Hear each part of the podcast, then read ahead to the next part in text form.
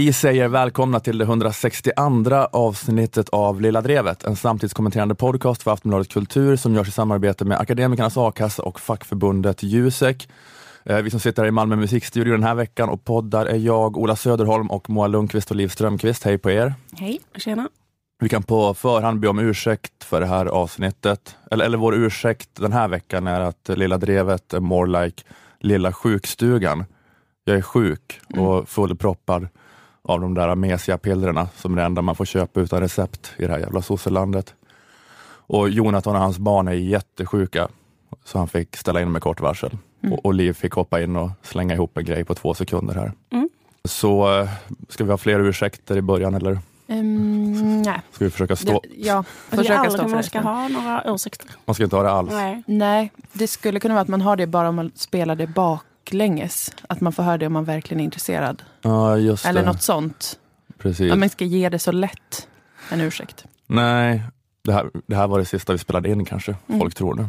Att vi har gjort hela avsnittet. Vi måste, måste vi ha ett sånt här intro om varför det blev som det blev. Nej men det är sant. Vi, vi, vi slutar med ursäkterna nu. Det blir säkert ändå helt habilt det här. Vad, vad, vad ska ni prata om den här veckan? Jag ska prata om oron för krig, kan man väl säga. Den alarmistiska stämningen kring kärnvapen och allmänt, Mm. allmän ångest kring världskrig ska jag prata om. Och jag tänkte prata om eh, trender som jag har märkt i eh, tv-hösten. Mm, Okej, det, är- det är högt, högt och lågt då på något sätt. Krig och tv. Och Krig. du. Jag tänkte prata om den här sprickan i borgerligheten. Ah. Det har uppstått en spricka eh, på grund av att vissa av allianspartierna fått kalla fötter och inte velat gå vidare och eh, använda den så kallade icke-socialistiska majoriteten i riksdagen Just. till att krossa dalmasen. Eh, gå vidare med misstroendevotumet mot försvarsminister Peter Hultqvist. För att han då gjorde något, eller inte gjorde något, med den där grejen med data som var i somras. Dota. Ingen fattar, ingen bryr sig. Men något var det. Det var något, men det viktiga är inte att det var något, utan det viktiga här är att det, är att det finns en så kallad icke-socialistisk majoritet Ja. i riksdagen Ja. och hur man ska förhålla sig till den. Eh, För det är få idag som hatar så mycket som moderater hatar. Som marxist-leninister hatar trotskister, hatar moderaterna sina allianskollegor. Ett hat som artikuleras av Svenska Dagbladet ledarskribenten Per Gudmundsson i Godmorgon Världens panel. Världen är full av idioter. Det är från höger till vänster, upp och ner. De finns överallt. Men jag tycker ändå att de politiskt tenderar att centreras kring eh, Centerpartiet och Liberalerna. Ouch. Taskigt. ja, Om man ska lyfta fram några idioter här i världen så är det ändå Centerpartisterna och Liberalerna som är de första man kommer att tänka på. de allra, allra mest idiotiska. Men det är det här för att de inte vill eh, fälla regeringen och samarbeta med SD. Mm, det här sa han redan i augusti när man bara anade vad som skulle hända.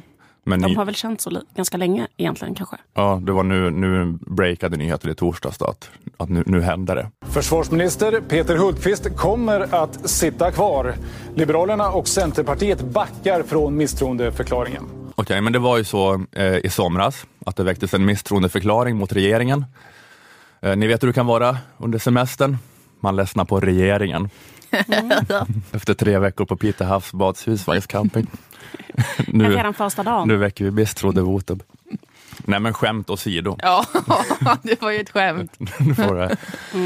Ja, nej, men nu, Det är ett bra skämt. Det tål att upprepas. ja, Men det här gamla skämtet, det finns en spricka i regeringen. Eh, är det från Lilla Drevet? ja, det är mitt bästa skämt i Lilla Drevets historia. Det Nu är det handlade en spricka i Alliansen.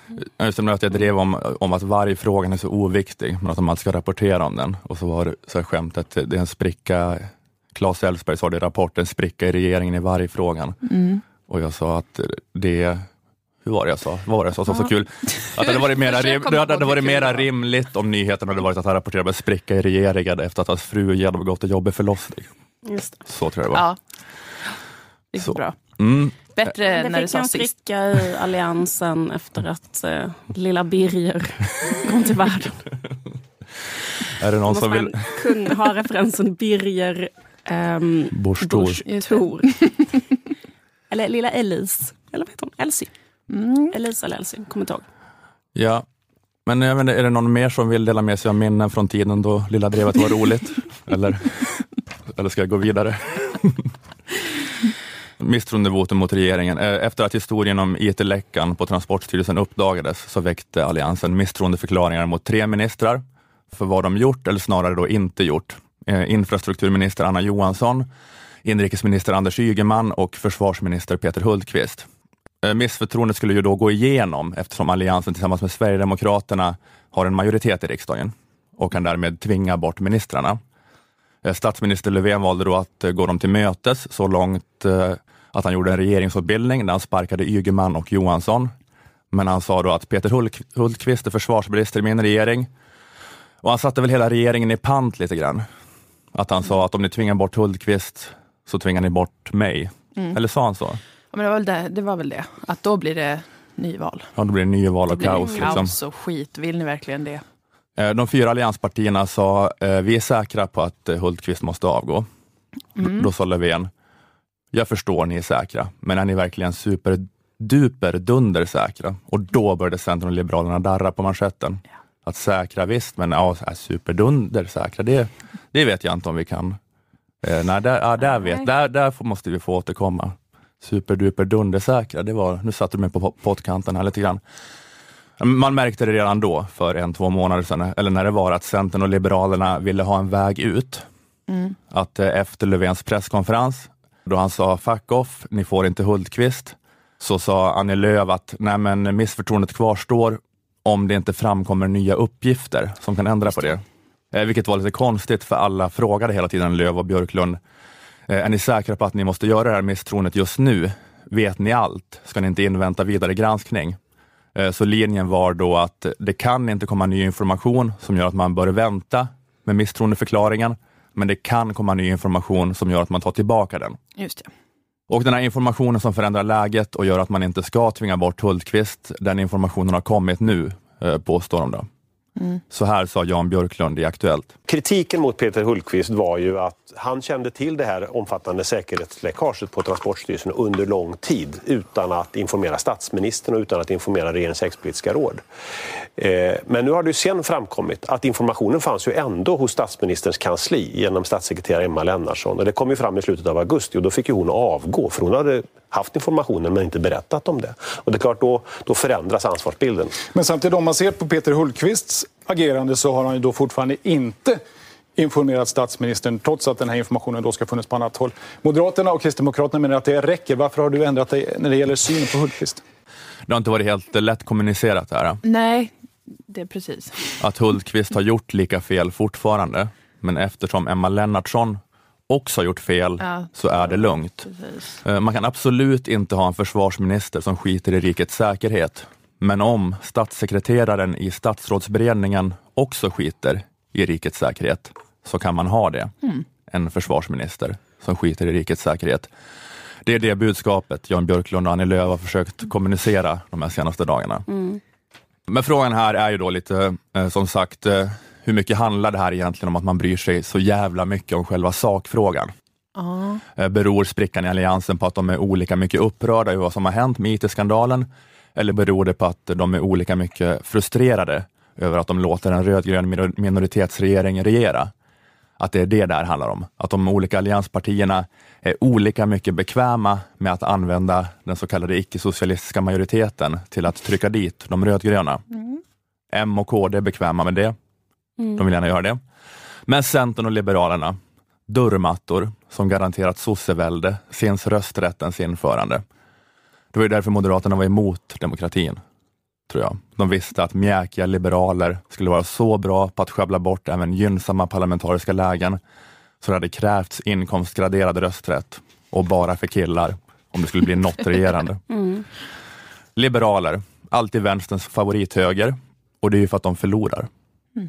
Liberaler tror att det beror på att vänstern tycker att de är coola. Ja. Birgitta Olsson bara, jag smälter in på vänsterns fester.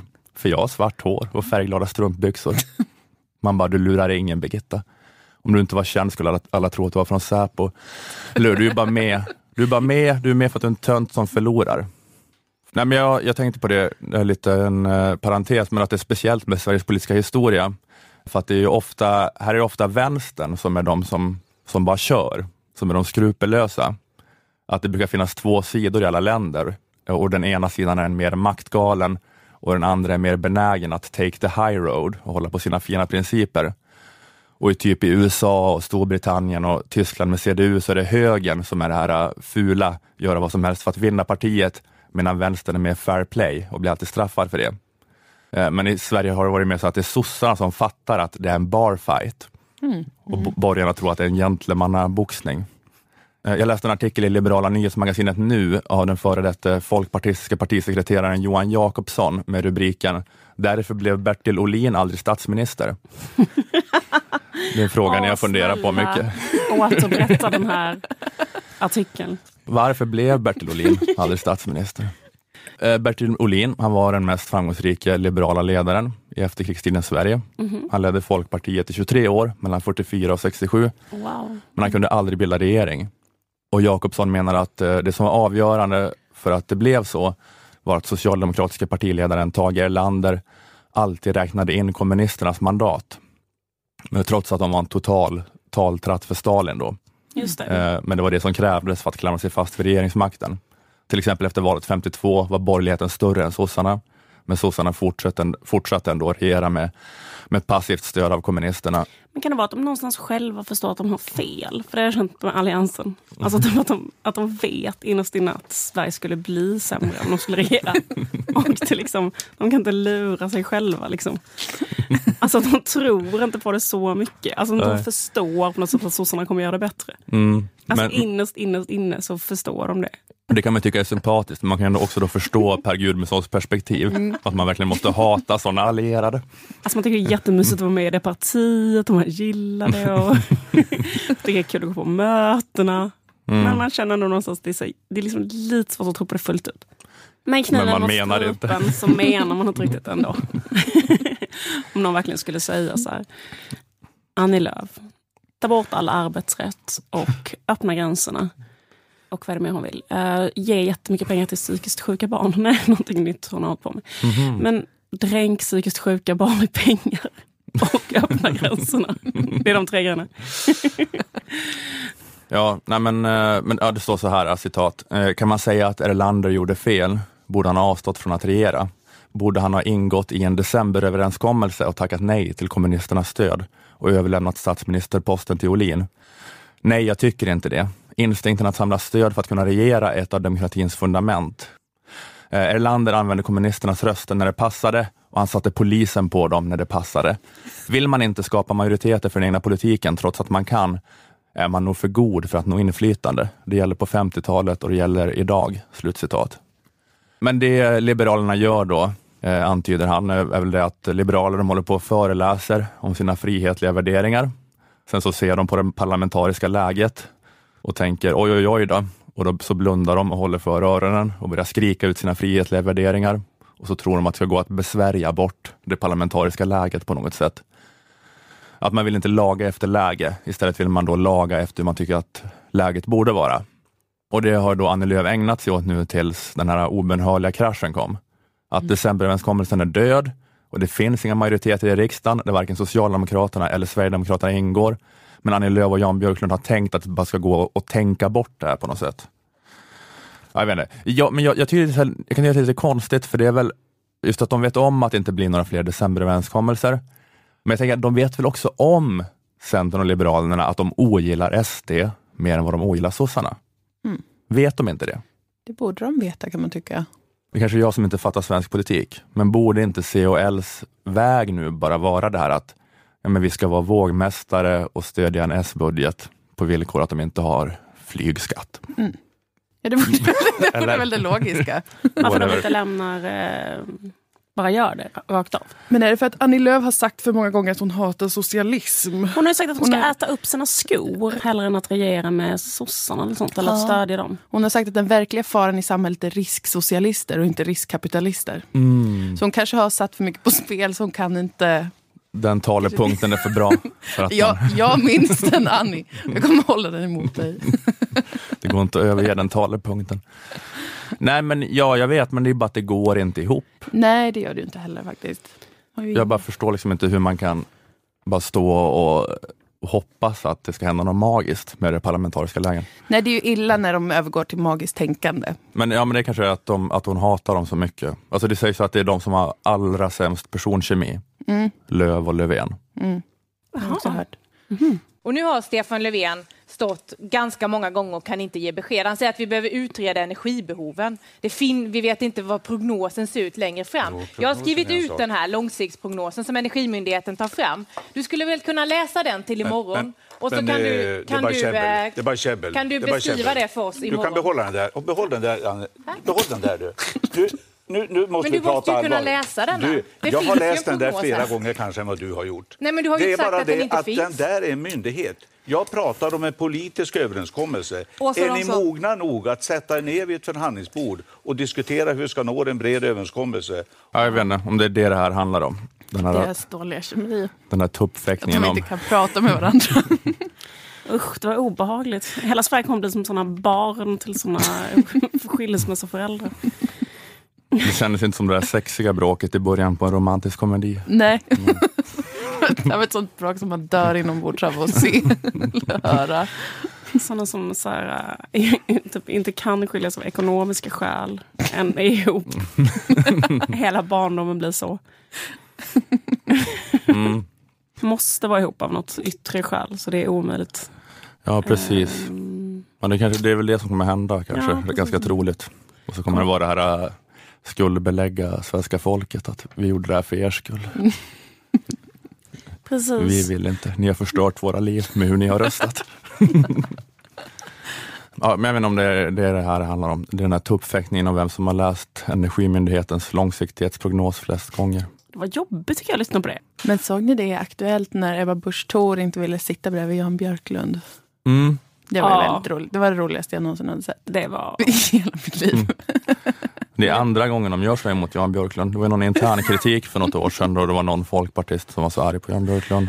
Jag vet, jag kommer inte ihåg vad det handlade om, men då var det också att vi ska inte debattera mot varandra. Ja. Så blev vi intervjuade en i taget. Och, men då var det att Jan Björklund satt på en stol bara. Eh, och så klipper de in honom när han bara sitter eh, och tittar in i Gör kameran. de så mot honom? Och nu var det igen, fast nu var det att han stod. Ja men det är just det där. Det, det, det konstigt- känns som att folk som säger att public service liksom är någon slags vänstervridet eh, sossevälde, att man får vatten på sin kvarn, att de alltid placerar Jan Björklund i Aktuellt-studion, att han bara ska In- awkward inklippsbilder på Jan Björklund. Ja. Att det är sånt återkommande inslag. Det är något med att han ser så rolig ut också, att han ska ha sånt ansiktsuttryck. så Det är inget konstigt med det. Det, här, det hade varit liksom bättre om man bara hade nej, jag vet inte, stått och liksom lätt lite eller så här, oj det här är lite knäppt eller Mm. någonting. Men han bara står så här. Han bara, det här händer varje dag i mitt liv. Så det är en sån awkward eh, hälsningsgenomgången i Vem vet mest? Om Björklund hade inte varit bra på det.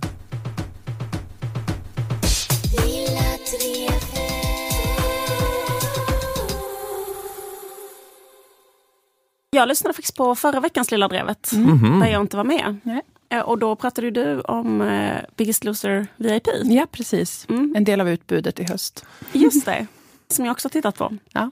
Och du pratade då om att det programmet är så fruktansvärt sorgligt. Ja, vemodigt. Otroligt. Super sorgligt. Håller verkligen med. Alltså det är ett sånt riktigt, riktigt tungt program. Ja, man, man får ont i, i kroppen av sorg. Precis. Mm. Jag tänker liksom att det är en del av en större trend som jag tycker jag har sett på sista tiden. Som är att liksom de kommersiella kanalerna, som vi brukar säga är de så här ytliga, glättiga kanalerna. Att de liksom har börjat bli de som står för den riktigt sjuka svärtan och socialrealismen under tv-hösten. Man tror ju, eller hur, att det ska vara så SVT och P1 och sånt som ska ta upp, så här, skildra så här fruktansvärda människoöden, eh, samhällets olycksbarn, eh, hemsk verklighet och så vidare. Men istället så eh, tycker jag att, att man kan säga att både P1 och SVT har börjat liksom gå mer mot att så här, hålla på och skildra olika framgångssagor eller ändå liksom ha en positiv twist. Alltså de kan ha med svärta men sen ska det liksom vändas och bli liksom en, en härlig framgångssaga. Ja, Men- Totala paradexemplet är ju Sommar i P1. precis. Det vänds ju alltid någonstans där eh, efter det värsta, den värsta punkten i en människas liv. Precis. Så blir det, blev det bra sen. Exakt. Om man fick sommarprata. Väldigt typiskt sommarprat är ju till exempel Eh, ja, men som typ eh, så här, Mette Rode Sundström eh, som sommarpratade för några år sedan. Hon, hon är vd på auktionssajten laurits.com. Och eh, hon berättar då i, i sommarpratet till exempel att förr så berättade hon så här att hennes livskamrat avled av lungcancer. Eh, hon eh, mår jättedåligt av det, flyttar hem till sina föräldrar, bara ligger och sörjer så här i deras säng. Jättehemsk eh, del då av sommarpratet. Men sen hittar hon sitt drömboende som är då ett gammalt stationshus intill en jättemysig ridskola. Eh, sen blev hon ihop med grundaren till Laurits auktionssajten laurits.com. Um, fått två underbara barn som hon älskar från månen och tillbaka. Eller till månen och tillbaka, hur man säger. Hon blev sen vd för auktionssajten Laurits och ökade deras omsättning med en miljard på tio år. Wow! Manövrerade hon ut sin, eh, sin eh, partner? Jag tror att han grundade den. Ja. Men eh, nej, jag tror de hade ett underbart förhållande. Och Jag tror inte att det kom en ny sån dipp som är så här. Sen manövrerade jag ut min partner. Vi hade en fruktansvärd vårdnadstvist. Mm. Nej, men eh, jag, det jag menar är att man får liksom aldrig höra den här berättelsen. så här. Min livskamrat dog i lungcancer, jag flyttade hem till mina föräldrar. Sen repade jag mig aldrig Nej. utan blev långtidssjukskriven, förtidspensionär. Kommer aldrig mer att bli glad. Sommar, sommar, sommar. Ja, jag hade inte blivit så jävla glad av att ha en jävla auktionssajt. Fattar inte vad, vad det är för jävla framgångssaga. Du skulle inte känna att, att, att, att de blev vd för en auktionssajt skulle inte läka om din livskamrat dog i lungcancer. För dig är inte det hugget som stucket. Ja, men jag Men går det ju på, in på jobbet varje dag så sitter jag liksom och, och webbar på min auktionssajt. Så att eh, efter regn kommer solsken. Jag håller på och lägger upp nya auktioner. Det är, Åh, gud, det är tydligt att du inte har varit inne på den auktionssajten. ja, jag vet för sig inte vad jag pratar om. Jag tänker, att man, jag, jag tänker att man är webbmaster på Blocket ungefär. Men det är inte det är exakt som det här är. Nej, du kan tänka dig att du bara sitter och tittar på jättevackra bilder från gamla ekskåp från 1700-talet. Jag förstår henne verkligen. 100 procent. Okej. Um, titta på så antika smycken hela dagarna. Bara sitta och scrolla så här gamla smaragdringar. Man kan dränka sin partner för mindre Absolut. om man får byta mot det. Precis. Men de allra flesta människorna i samhället har ju inte liksom turen att bli vd för en auktionssajt efter en sån sak händer. Nej. Utan eh, väldigt många historier får man aldrig höra. Även om de är vanliga. Typ en sån här historia. Jag gick i skolan, ingen trodde på mig, ingen lärare trodde på mig, jag hade inga kompisar. Och sen fortsatte det bara så. jag menar, jag fick aldrig något riktigt jobb. Jag kom, hittade aldrig vad jag ville syssla med. Jag har aldrig kommit in i samhället. Det var ett sår som aldrig gick att läka för att det hade varit för jobbigt. Mm. Sommar, sommar, sommar. Det var ett ovanligt sommarprat. Men eh, Jag var en invandrare som kom till Sverige med två tomma händer och en dröm. Och kom aldrig in på svensk arbetsmarknad. Sommar, sommar. ja, de skulle kanske kunna blanda upp med några sådana så det var intressantare. Men det de har gjort, alltså, de har ju ibland låtit med folk som är döende sommarprat i alla fall. Det är sånt. Christian Falk och han är Sugar Plum Fairy. Just det. Så, Just det. så det är i alla fall någonting. Så, if, kanske. Absolut. Ifall det här svärt, riktiga svärt, svärta svärtan som du eftersöker. Mm. Men det jag tycker att man ser, det är då liksom att eh, kommersiella kanaler har liksom fyllt tomrummet och tagit på sig att skildra de här riktigt tunga människoödena. Människoöden som handlar just om sår som aldrig läker, sorg som aldrig slutar göra ont, sjukdom som inte går att bota, olycklig kärlek som aldrig går över. Den typen av problem. Är inte det lite att det är mycket svärta och, och svart social realism fast ofrivilligt?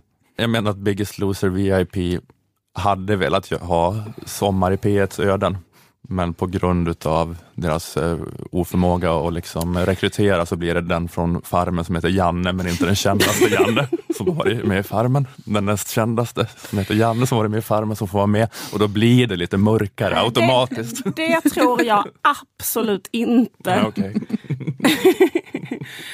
Utan tvärtom så är det de Mhm. som har bestämt sig för att visa en sannare bild av verkligheten. Lite så som liksom när så proggrörelsen på 70-talet kom och plötsligt skulle göra sina barnböcker som så här, mamma, när mamma är på jobbet.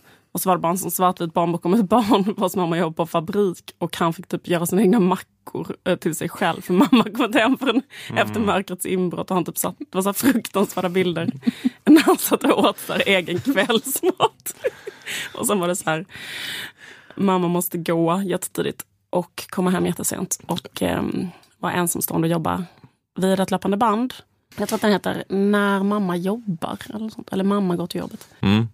Men jag tycker det är så ganska intressant. Jag pratade faktiskt med en kompis till mig som är psykolog. Och hon pratar om, eh, just nu pratar om eh, sådana saker som Biggest Loser VIP. För det, det programmet går ut på att folk ska liksom Människor som har eh, övervikt och liksom en ohälsosam livsstil och så. Att man ska så här, ändra livsstil för att bli smal mm. och hälsosam. Alltså det stämmer att man måste så ändra livsstil. Mm. Men grejen är att det finns liksom inga egentligen så vetenskapliga bevis för att det går att ändra livsstil. Alltså, typ så här, de har typ haft en, det finns liksom till exempel en, en diskussion ifall det är så rätt att så remittera, för det finns ju så här, man kan gå så här kognitiv beteendeterapi för att ändra sin livsstil om man äter väldigt ohälsosamt och aldrig idrottar och så. Men grejen att de, de har väldigt så dåliga resultat. Alltså poängen är att det går liksom inte riktigt att ändra livsstil. Det går inte att gå ner i vikt? Alltså det går kanske för enskilda människor, men liksom har du typ grundlagt en viss livsstil och så, så kanske du har så vissa förutsättningar som är så väldigt svåra att ändra på.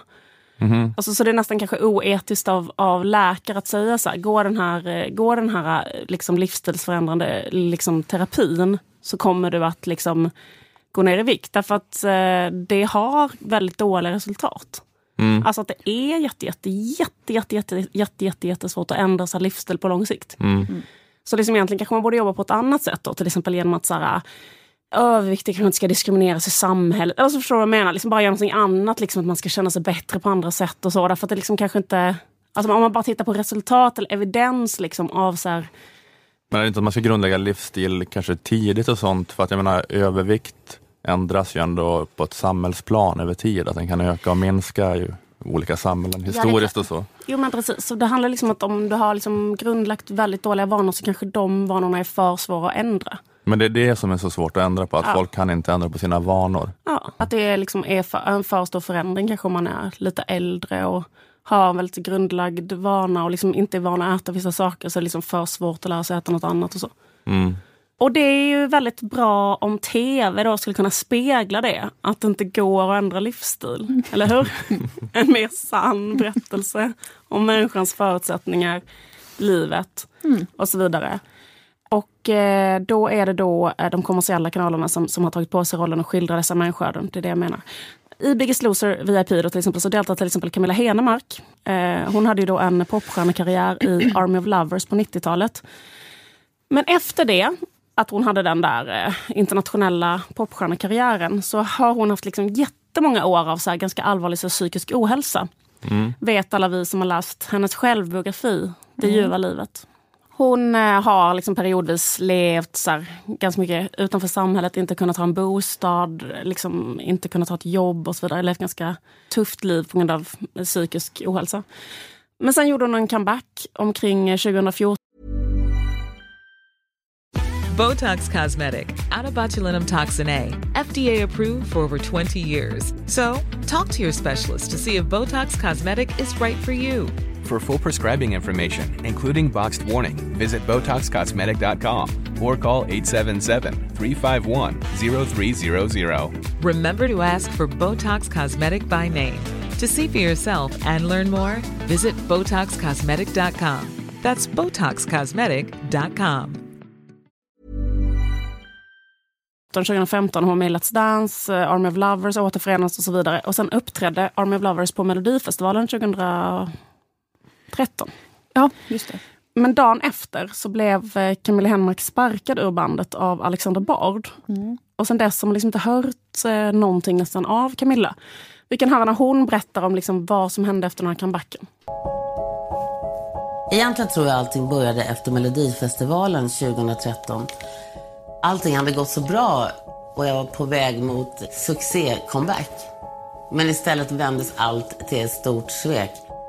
Då la jag mig hemma i sängen och bara ville slicka såren.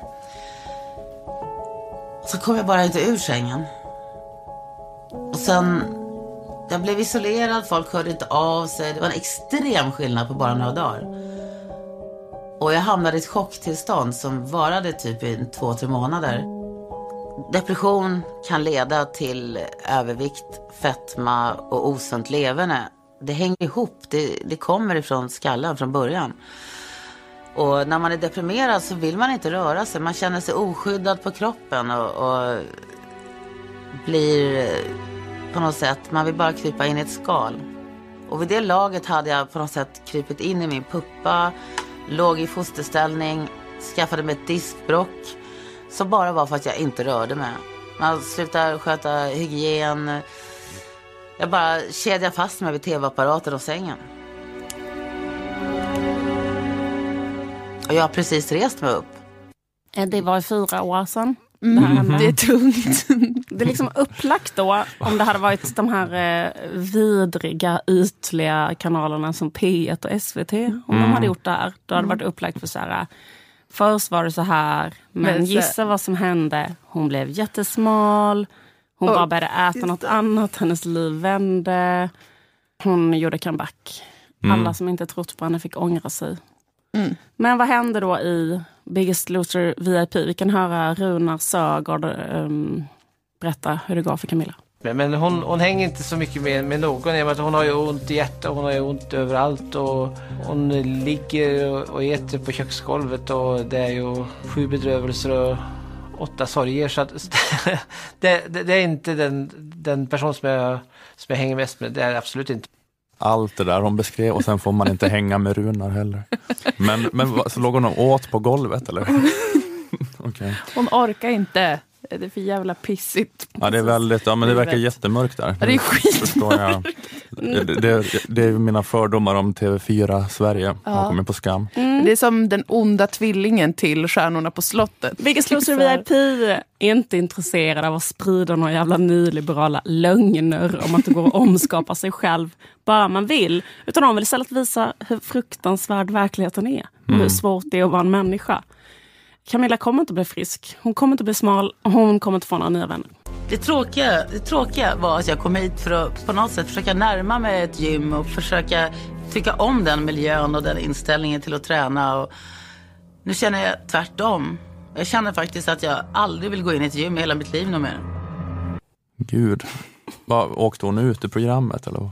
Alltså i eh, inspelande stund Mm. så har hon faktiskt inte åkt ut. Ah, okej. Så att det kan komma en vändning i och för sig. Fast eh, jag tror faktiskt inte det. Utan jag tror istället att det kommer visa på ett intressant sätt. Eh, på ett mycket, mycket, mycket mer intressant sätt. Hur det är att leva och hur det kan vara. I scenkapitalismen. Kommer de ha med en sociolog i programmet också då, som frikänner individen från ansvar och säger att det här handlar om ett systemfel i vårt samhälle? Jag tänker att jag kan ha, vara den rollen här i Lilla Drevet och ha Mm. liksom en parallell grej. Mm, mm. Nej, men det är väl självklart att det inte är hennes fel. För det första så fattar inte jag att kungen har kommit undan den här historien. Alltså, vi betalar ändå skatt till Mm. kungahuset, apanage. Varför går inte en del av apanaget till Camilla Henemark? Så har det alltid varit i alla tider. Alla kungar Mm. har haft stora slott till sina mätresser och så vidare. Så att varför bygger vi inte ett, har inte bara att ge henne en, ett slott? Det ligger jättemånga som de inte bor i. Där Mm. hon kan bo. Mm, absolut, det tycker jag låter rimligt. Som skattebetalare så är jag så jävla upprörd över det här sjukt dåliga användandet Ja. av mina skattepengar. Det är fruktansvärt. Visst är det fruktansvärt? Varför har hon inte bara ett litet, litet, litet, litet lustslott? Ja. litet Varför måste hon åka till Ekolsunds slott och vara med i Biggest Loser? Det är ett vidrigt samhälle. Hon borde äga Ekolsunds slott, eller vad fan det heter. Ja. De borde bara vara där och hälsa på. Håller med. Mm. Och absolut inte behöva träna, herregud. Nej, det Kan här, inte träna, för det är för tråkigt. Det är det som är verkligheten. Det går inte att träna. Det är omöjligt faktiskt. Det är omöjligt. Okej, jag tänkte bara säga att det finns ett annat exempel. Det är tv-programmet Wahlgrens värld. i den nya säsongen av Wahlgrens värld, i första säsongen, första avsnittet av första säsongen, så får vi reda på att dottern i familjen, Bianca Ingrosso, att hennes pojkvän Filip har gjort slut med henne. Alltså Filip är ju den bästa killen jag träffat i hela mitt liv. Så att jag trodde aldrig att den personen som älskade mig mest av allt skulle lämna mig. Och då så pratar hon med sin eh, mamma, Pernilla Wahlgren, sångerskan Pernilla Wahlgren, om så här, hur går man vidare efter en sån här sak. Eh, hon fattar inte så här, hur ska man kunna gå vidare. Så jag fattar inte hur folk går vidare. Nej, men det är därför jag tror mig, jag förstår ju dig. Men vadå, du har ju liksom mått dåligt i tio år. Ja, men det, det är det där... Det där jäkla hjärtat när det blir krossat liksom. När man blir lämnad och man inte riktigt förstår och inte vill någonting annat än att det ska bli bra. För att Pernilla Wahlgren har då varit med om själv att bli lämnad för tio år sedan. Mhm. Och då är det så här att efter det så har hon liksom inte träffat någon ny. Och det har inte gått över. Nej, just Och det. jag ryser. ja men det kanske var så. Alltså förlåt, så vi närmar oss den här fruktansvärda sanningen. Det kanske var så att så här, det var hennes livs stora kärlek. Så, mm, men hon kommer aldrig att träffa någon som hon kan tycka om så mycket. Men förlåt, vi måste våga gå dit och säga att det kan vara så. Så han kanske kommer vara ledsen för det resten av sitt liv. Och i kommersiell tv så får det bara vara så. Då får verkligheten bara vara så. Precis, då får det bara vara så. Då hade man inte på med en sån vidrig nyliberal så här, psykologiserande samtid där det anses vara liksom en psykisk sjukdom att så här, vara ledsen för någonting och så vidare. Utan här är det bara så här, eh, det går inte att lösa med någon jävla samtalscoach. Och det går inte bara att ta tag i sig själv. Utan det kanske bara är så. Pernilla ger också Bianca ett råd här. Vad då för råd? Ja, men i och med att jag verkligen har haft riktig hjärtesorg och vet exakt vad hon går igenom nu. Ja, så får jag hoppas att jag kan hjälpa henne genom att bara finnas där och... eh, Och just att jag inte säger ja, men det går över och det, tiden läker alla sår. Utan tvärtom att jag kanske säger att det gör skitont. Nu kanske det är lite sjukt, att Bianca är så här 23 typ. Mm. Och då kanske det ändå, man kanske skulle kunna tänka sig att det finns en möjlighet att hon träffar en annan kille. Hon är ändå typ så Sveriges snyggaste 23 år. Mm. Och eh, så vidare. Men Pernilla, i Pernillas värld, jag bara tycker det är fint att Pernillas erfarenhet får skildras. Mm. Den finns också. Och den är så här, det blev inte bra. Någonsin. Just det. Och nu vill Pernilla att Bianca ska vara med. Nu ska vi vara bittra tjejgänget. Mamma och Som bara pratar om att alla killar är vidriga. Och vi kommer aldrig träffa någon kille. Nej men de säger absolut inte Varken att... du eller jag. De säger inte att alla killar är vidriga, de säger något ännu värre som är så här. Han är den bästa killen som fanns, Mm. men han vill inte ha mig. Punkt. Emilio Ingrosso? Det finns eller? inget. Nej. Nej, det, jag tror inte hon pratar om, jag tror hon pratar om Theos pappa, den här polisen Joakim Lennholm, vad fan hette, som hon var ihop med efter eh, Emilio Ingrosso.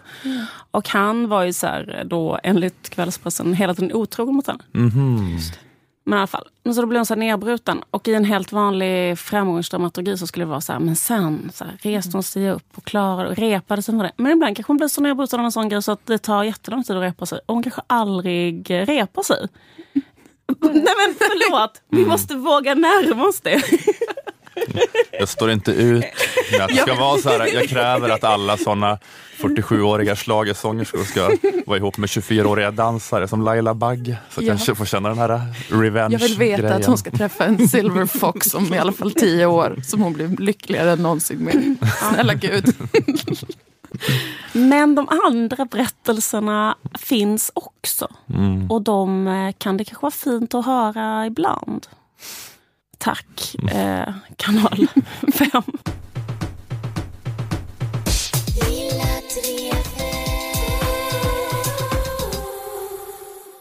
Vad händer om du blir av med jobbet och är med i a-kassan och snedstreck LF-facket? Eh, är du med i akademikernas a-kassa så inleds perioden utan jobb med sju karensdagar då du får noll kronor. Sen är det 100 dagar med 910 kronor om dagen. Det är alltså 80 procent av lönen upp till 25 000 kronor. Därefter kommer 200 dagar där den maximala dagpenningen är 760 kronor. Och det är fler dagar om du har barn under 18 år. Det är mycket siffror så det kanske är enklare om ni går in på akademikernas.se och skaffar er en egen, egen översikt. Eh, där kan ni också läsa om att det kan vara en bra idé att gå med redan som studenter eftersom ni kan bli berättigade till en ganska rejäl ersättning bara genom sommarjobbande och extrajobbande under studietiden. Att vara med i Akademikernas a-kassa kostar endast 100 kronor i månaden och det är för dig som är, är eller är på väg att bli akademiker. Vi sponsras också av fackförbundet Jusek. Är du eller på väg att bli jurist, ekonom, systemvetare, personalvetare, kommunikatör eller samhällsvetare ska du gå med i Jusek. Då får du bland annat del av Juseks inkomstförsäkring som ger dig 80 procent av lönen upp till 80 000 kronor. Eh, att vara med i Akademikernas och Jusek kostar 351 kronor sammanlagt. Är du redan Akademikernas medlem, då lägger du alltså bara till 251 kronor för att också få vara med i facket. Tar du steget att gå med i Akademikernas a-kassa och snedstreck eller fackförbundet Jusek tack vare den här podden så kan du gärna meddela eh, a-kassan eller facket det. Du kan också skriva om det i sociala medier under hashtag Lilla Drevet.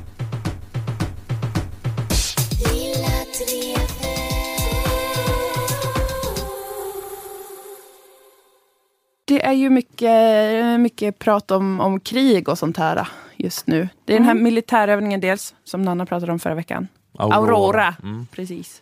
Och sen så är det ju eh, Nordkoreas kärnvapen då, och robottest och sånt här. Det finns en, en, en rädsla i luften. För att det skulle kunna råka bli krig igen, världskrig och sånt där. Och att, Vad ska vi göra då? Vi har de här killarna, militären, de får åka till Gotland, göra en mänsklig sköld. Vad har vi sen? Mm. Folk är nervösa. Det är väldigt vagt det där alltid tycker jag med Gotland också. Ja, det nämns men man vet inte. Alla förstår att det är så viktigt. Ja. Eller man, man bara håller med. Ja, ja, Ja. Gotland är ju nyckeln till, till mycket. Men det är väldigt, jag förstår inte vem som egentligen har egentlig fackkunskap för att kunna göra den bedömningen. Nej. Varför Gotland är viktigt. Men, eh, Det är ett oklart läge, men det är ett spänt läge. Och Nordkorea, massa bilder från Nordkorea där de Massa farbröder står och skjuter upp robotar och man vet att det är o- oroligt. Och det är alarmistisk stämning ändå kring detta ju. För det är läskigt med krig. Mm, verkligen. Frågar man sig, behöver vi vara rädda för krig och kärnvapen? Eh, Svaret är nej. Mhm. För det är naivt. Kärnvapenkrig är lite av en kopp kamomillte i jämförelse med vad som verkligen är i görningen. Och det är alltså då någonting mycket värre än kärnvapenkrig och Vadå? allt det andra. Krigsföring med artificiell intelligens aha. är vad som väntar. Och jag är inte glad att vara den som behöver berätta detta för er då. Men alltså kärnvapenkrig är en snuttefilt om man jämför med vad som skulle kunna ske i framtiden. Det som är artificiell intelligens då, det är ju att man lär, sig, man lär maskiner att känna igen mönster, maskininlärning och sen så håller, då kan en dator eh, ta del av en bit information upprepade gånger med en tillhörande förklaring och sen så kan datorn lära sig att identifiera mönster och komma på egna saker, till exempel, som är de smartaste. Mhm. Alltså smart teknologi som kan börja ta egna beslut. Mm. Man har inte känslor eller något sånt som vissa filmer skulle få det att verka som. Men de kan liksom effektivisera eh, olika mönster och göra det mycket bättre än människor. Massa grejer. Så de ska kunna känna igen eh, deltagare av en viss etnisk grupp och slakta dem? De kan göra vad som helst. skulle de kunna göra. Okej. Det är faktiskt ganska mycket snack om artificiell intelligens för att det är liksom... Ja, det går, I de flesta branscher så håller det på att utvecklas teknologiskt så att det kan ersätta jättemycket jobb och sånt där. Eh, Men fortfarande när det kommer till krig så känns det lite som att det är eh, hokus pokus. Det låter ju lite konstigt, tycker jag personligen. Mm. Mörda robotar och det känns ju Skulle det inte... inte vara bra ifall man också måltavlorna var artificiell intelligens? Alltså att man liksom Mm. bara fick kriga med robotar och att människor inte liksom deltog i krig utan Mm. att man hade såna krig med... Men så är det väl lite grann med, i alla fall från ena sidan, att man håller på med drönare bara som Ja, men det jag menar, jag fjärrstyrs. Fast det man, skulle vara bra ifall man kunde liksom komma överens om att vi också bara dödar liksom Mm. era Ja. robotar. Ska man ha en annan planet där man har de krigen? Ja, eller så kan vi något kolla på TV. någonstans så kan vi vara på ett annat ställe och styra dem. Och så ser vi vem som vinner. Det är en jättebra idé tycker jag, personligen. Men det här är ju också då att det inte bara alltså att det är robotar som utför liksom själva eh, krigandet på slagfältet, men här är också då att generalen är artificiell intelligens. Skulle kunna vara. Ja, eller, Precis. Och det, är liksom, det, håller, det håller ju på att utvecklas just nu. Och Vladimir Putin sa nyligen i september, då höll han ett tal på en vetenskapsdag och då sa han så här att det land som kommer liksom leda inom den här sfären är det land som kommer dominera världen. Och sen sa han, det vill ju inte jag ska hända. att ett enda land dominerar hela världen. så. Mm. Men det finns en risk, sa han. Eller att det kommer bli så. Och Kina har nyligen gått ut och, och liksom deklarerat att de kommer, år 2030, så kommer de vara världsledande när det kommer till artificiell intelligensteknologi. Och de håller även på att testa det i olika krigs, eh, i krigsföring, hur man kan ha det. Eller det gör ju flera länder nu. Mhm. De kollar in det, hur, hur kan man använda det? Det finns så här redan robotar som man kan ha vid gränser, som känner igen rörelsemönster och skjuter. Fast i nuläget så måste en människa godkänna att den roboten skjuter ihjäl någon. Mm. Men rent potentiellt skulle den kunna göra det bara. Men det är väl Det det, som är gränsen, liksom, när det är människor som slutar godkänna saker. Det är väl det Precis. som är den läskiga gränsen. Precis, och eh, den här killen Elon Musk, eh, rymd och elbilskillen och massa andra sådana tech-killar från Silicon Valley, de har skrivit till FN. Skrivit under en någon slags brev och skrivit ni måste se till att redan nu försöka reglera så att man inte kan få ha autonoma krigsrobotar. För, eller, jag tror att man kallar det autonoma då, för att då skulle de ta egna beslut Ja. om robotarna. Mhm. För att de menar då att om det används så kommer det få, liksom, vi, kommer, vi kan inte förutse vilka konsekvenser det kan få. De robotarna kan ju då göra egna saker och göra det mycket, mycket snabbare än människor någonsin kan. Så jätteläskigt. Så vi kommer i framtiden, vi kommer drömma om ett kärnvapenkrig. Vi kommer sentimentalt tänka, tänk om vi, man kunde få ha ett gammalt heligt kärnvapenkrig där vi bara dog så, kommer vi drömma om. vi kommer ha, Men- det, det är mycket värre hotet som är eh, jätteläskiga robotar som tar snabba egna beslut. Men eh, det vad ena, det ena utesluter väl inte det andra, eller? Kan inte AI sätta igång ett kärnvapenkrig då? Det skulle de kunna också, absolut. Det är obehagligt här tycker jag när någon är bara så lite snabbare och lite Ja. typ längre än en människa och kan hoppa bara lite högre och liksom röra sig. Det är läskigare än någon som är mycket, mycket, mycket större. Ja. Att det bara är så här pyttelite snabbare än en människa. Det är Ja, väldigt det- obehagligt det med det. Läskigt. Jätteläskigt. Men... Eh, Men är det så du ser framför dig AI när du hör om det? Mm, att det är ganska människolika robotar som är ett, ett par decimeter längre än dig. Och rör sig. Och som har så snabbare. knivar Mhm. typ, i båda händerna och, och hoppar fram sig lite högt på gatan. Mm. Och eh, vad det, hackar folk i små bitar. Det- På eget initiativ. För att de bara, det här blir mest effektivt. Det är en fruktansvärd dystopi. Du har ett stringent samtal om AI. Så här pratar de i Silicon Valley just nu också. De bara, tänk när de kommer och de har knivar. som Jag tänkte bara, vad är läskigast att tänka på? Att det Ja. skulle vara så. Mm, Det är jätteläskigt. Jag tycker inte det verkar så läskigt att det kommer en drönare in i ens lägenhet och bara dödar en så. Alltså det tycker jag faktiskt låter bättre än en kärnvapenkrig. Förlåt, men jag tycker det verkar väldigt jobbigt att bli dödad av ett atom. Eller att man så långsamt dö Ja. av någon sån... Eh, alltså få cancer som långsamt utvecklas. Det verkar väldigt smärtsamt faktiskt. Men i alla fall, AI händer överallt och även inom krigsområdet. Då. Men hur ligger vi till i Sverige, frågar man sig själv. Prioriteras den här teknologin och så vidare? Det gör den säkert, jag vet inte. Men i ljuset av Transportstyrelse-gate, där några 40-talister hade en sån stresshalsbränna och råkade slänga bort rikets säkerhet till Rumänien, eller vad det var de gjorde, så är, är man ju inte helt lugn. Nej. När det kommer just till det här med IT och data Mm. och teknologi och allt det här. Jag har letat efter en strimma hopp, efter tecken på att vårt land eh, håller på med det här och inte bara liksom försöka avgöra om det är bra eller inte och, och ha oss som kärnvapenspetsförråd för NATO. Utan jag, jag har letat, pratar de om AI och det här då, som de här andra stora bossarna håller på med. Tack gud har jag upptäckt att AI faktiskt diskuteras och framtiden för vårt eh, samhälle hanteras faktiskt. Jag har inte hittat så mycket då just när det gäller försvarsdepartementet. Men däremot inom offentlig sektor, skitmycket om AI. Eh, Lite överraskande faktiskt, att det är där framtidens teknologi Men kan man finns. också ha liksom en god AI? Eh, Absolut. eh, en god Så drönare. snäll robot. Men är det AI inom offentlig sektor som ska jobba med välfärd typ då? Ja, det, precis. Det, det handlar ju mer om sådana saker då. Men det handlar ändå om AI. Ja, varje år så hålls det i Göteborg en mässa som heter Kvalitetsmässan. Som är en, jag tror att det är Europas största mässa som handlar om hur man utvecklar kanske ja, olika saker inom offentlig sektor. Man har, det är föreläsningar, alla ses och träffas och har konferens och äter lunch och allt det här. Och så pratar man om hur ska vi utveckla det här. I år är temat Det nya Sverige och det är tre dagars föreläsningar och konferens i Göteborg. I nu i höst alltså. Och där så kommer frågan om AI stötas och blötas tydligen. För det är det nya nu. Det är verkligen, verkligen på tapeten. Och nu är det här då specifikt Mm. inom offentlig sektor. Men jag tänker att förhoppningsvis kommer vi kunna ta nytta av det sen då, även när det blir krig mellan olika AI-robotar. För det här är, eh, det är massa olika toppolitiker som är och talar på kvalitetsmässan. Eh, Anders Borg mm, kommer vara där. Eh, och det här är vad han kommer prata om. Digitalisering, big data, robotar. Eh. Big data, om ni förstår vad jag menar. Och det här går igen. Det är en kille som eh, entreprenör och föreläsare, Per, per, per Mosseby. per Mosseby.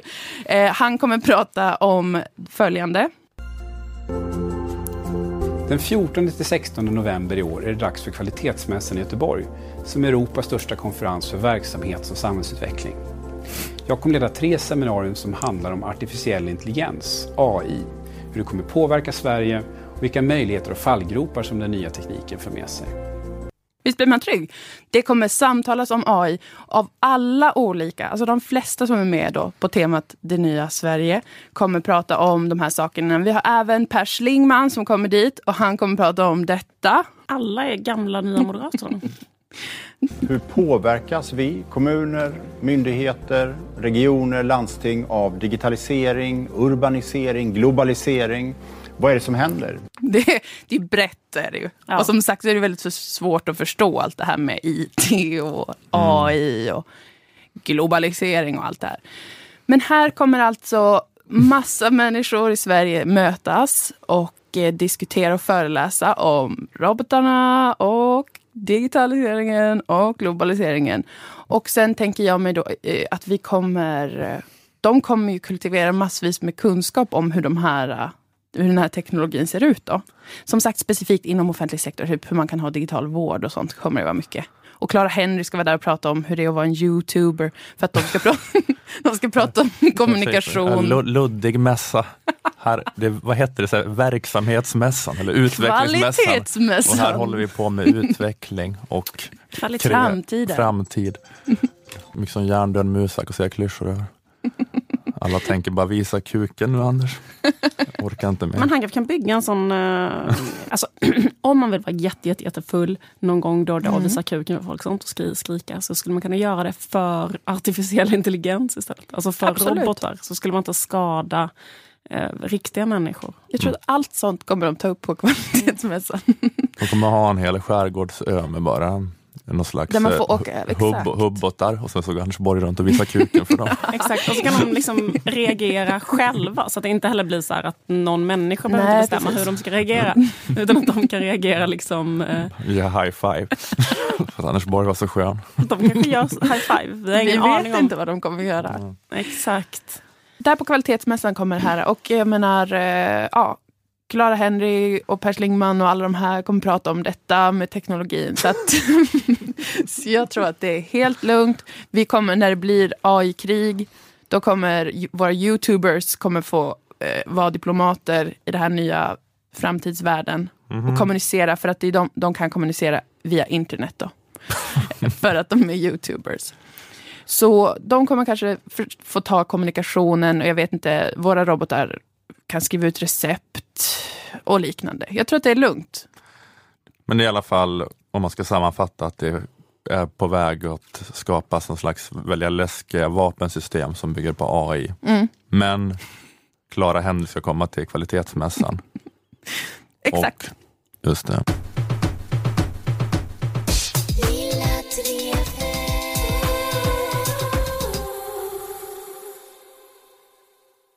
Jag kan påminna eh, om eh, att jag ska köra stand-up i november, Ola Söderholm-turnén, olasöderholm.se. Jag kommer till eh, Gävle 9 november, Örebro 10 november, så det är extrainsatt föreställning i Stockholm på Intiman den 14 november. Den första sålde slut, så det, det, det, det var ju roligt. Uppsala 15 november, sen är det två slutsålda i Göteborg 16 och 17, men vi har lagt till 29 november i Göteborg på Draken, en till extra föreställning. Eh, 21 november i Jönköping, 22 november i Linköping, 23 november i Norrköping, 24 november i Stockholm, det hade jag sagt ja. Och 25 november i Malmö. Johannes Finnlaugsson kommer vara med också och eh, köra på de allra flesta ställen i alla fall. Han kan inte vara med i Malmö, men det kommer vara någon annan eh, rolig då. Ja, olasöderholm.se och just det, ett par av de här ställena är studentställen men man behöver inte kårlägga eller så. Det är bara studentställen vanligtvis. Men den här kvällen får alla komma. Mm. Vill någon annan säga någonting eller pusha för något? Ja, ja, men jag kan ju säga att vi gör improvisationshumorföreställningen Skuld på Teater Alma i, på fredag, 22. Och varför är jag så dålig på datum? Vad är det för dag? Idag 19. Ja, det måste vara, då kan du säga imorgon. Ja, imorgon den 22 september. Då så gör jag och Dilan och även två till komiker, Tora Larsson och Elvira Lander och med konferencier Elinor Svensson. Vi gör en improviserad humorföreställning på Teater Alma i Stockholm. Nu, idag på tisdag, så finns det några eh, biljetter kvar. Men de kanske har tagit slut. Jag kan kanske säga att mitt serialbum Uppgång och fall har blivit dramatiserat och eh, går på Uppsala stadsteater. Så där, om man eh, är där i natten så skulle man kunna gå och kolla på den. Kul! Coolt. Jag tänkte vi kanske kunde gå ut eh, på Natos version av We Are The World. Ja, lite fred. Vi pratade om det förra veckan att Nato utöver det här med sin då förkrossande militärmakt börjar med lite mera då soft power Mm. som är hashtag aktivism. Att Just stå i hashtag We Are NATO bakom Jens Stoltenberg när han var med i Agenda.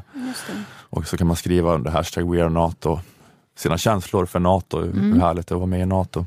Men det var en lyssnare som skickade en länk till eh, ett Youtube-klipp där eh, alla NATOs utrikesministrar på ett möte sjunger We Are The World tillsammans. Ja, men den vill vi jättegärna höra. Mm. Sjunger de på riktigt?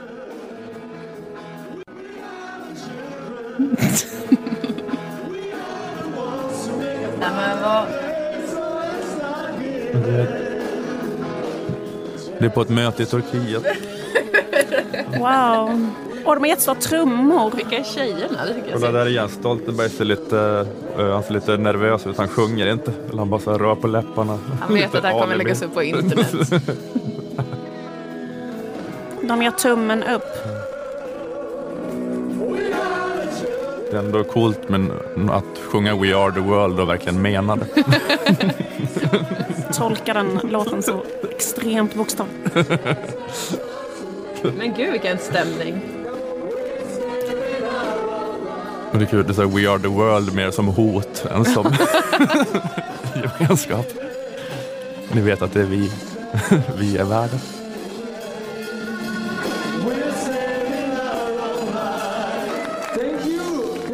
Åh herregud. Tack för idag.